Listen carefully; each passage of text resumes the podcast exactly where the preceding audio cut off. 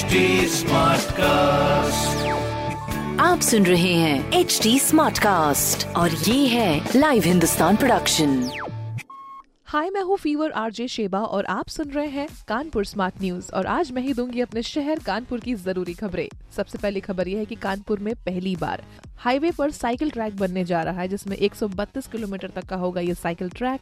तो साइकिल चलाने वालों को बहुत ज़्यादा सुविधा हो सकती है इससे। एंड इसके अलावा अगली खबर है कि दिवाली की तैयारियाँ शहर में बहुत जोरों से हो रही है, जिसमें 64 एक्स्ट्रा जनरत बसेस चलाई जा रही हैं, जिसमें कानपुर शहर से होते हुए कई सारी बसेस निकलेंगी। तो यात्रीगण कृपया ध्यान दे सकते हैं आप इसमें और कहीं जाना तो इसकी हेल्प ले सकते हैं। अगली खबर यह है कि जाजमऊ का बीमारी अस्पताल बिल्कुल मॉडल हॉस्पिटल की तरह बनाया जा रहा है। इसकी तैयारी चल रही है, जिसमें 30 स्पेशलिस्ट की टीम के साथ साथ ओपीडी ऑर्थो सर्जरी ईएनटी जैसी सभी सुविधाएँ मिलने वाली हो तो वहाँ आसपास रहने वालों को और भी ज़्यादा सुविधा हो जाएगी। मेडिकल के क्षेत्र में एक और बढ़ोतरी और इस तरह की खबरों के लिए पढ़ते रहिए हिंदुस्तान अखबार।